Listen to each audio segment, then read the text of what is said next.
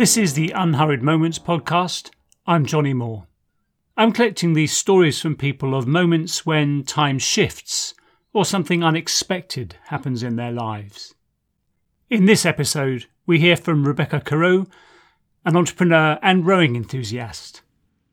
I live in Auckland, New Zealand, and I row on a lake that's right in the middle of the city. It's above sea level and it's about 500 metres from the beach, but it's actually a flooded, extinct volcano, and so it has quite steep sides.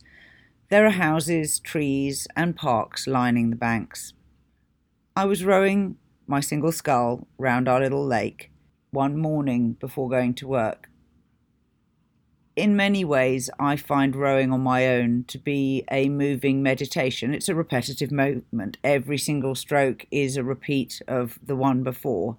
And the only variation is whether you decide to take more strokes a minute or push harder or you have to steer around a corner. And the sun was coming up in the east. And as it came up, I was turning around on the far side of the lake and waiting for my final run back to the clubhouse. And the sun was just peeking over the top of a house. And as I started to row away, it came more fully into view. And an intense ray of that early dawn shone down onto the water's surface.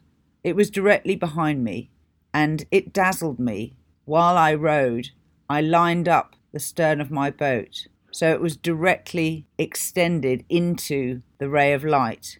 And I lifted my chin and looked up towards the horizon under the peak of my cap, and the sunlight flooded into my field of vision so that I couldn't see anything except this ray of light that I was rowing down all the way home to the boathouse.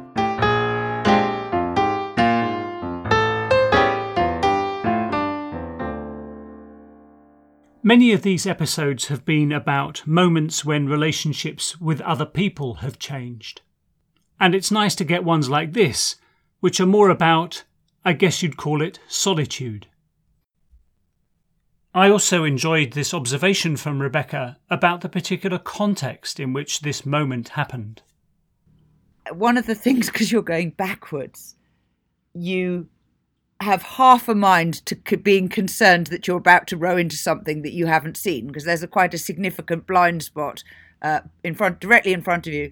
And not that there are many obstacles on the lake but one of the joys of this was that I was absolutely sure that I could continue the moment for as long as I wanted because I knew I wasn't going to be hitting anything. There was nothing else to concern me one of the interesting things about all these stories is that tiny details of the context contribute to making the unhurried moment happen. We as humans are obviously not in control of that context, and yet we do play a part. We have influence or agency in making these unhurried moments happen. Thanks for listening. You can find out more at the website unhurried.org. I'm Johnny Moore. I hope you'll join me again soon.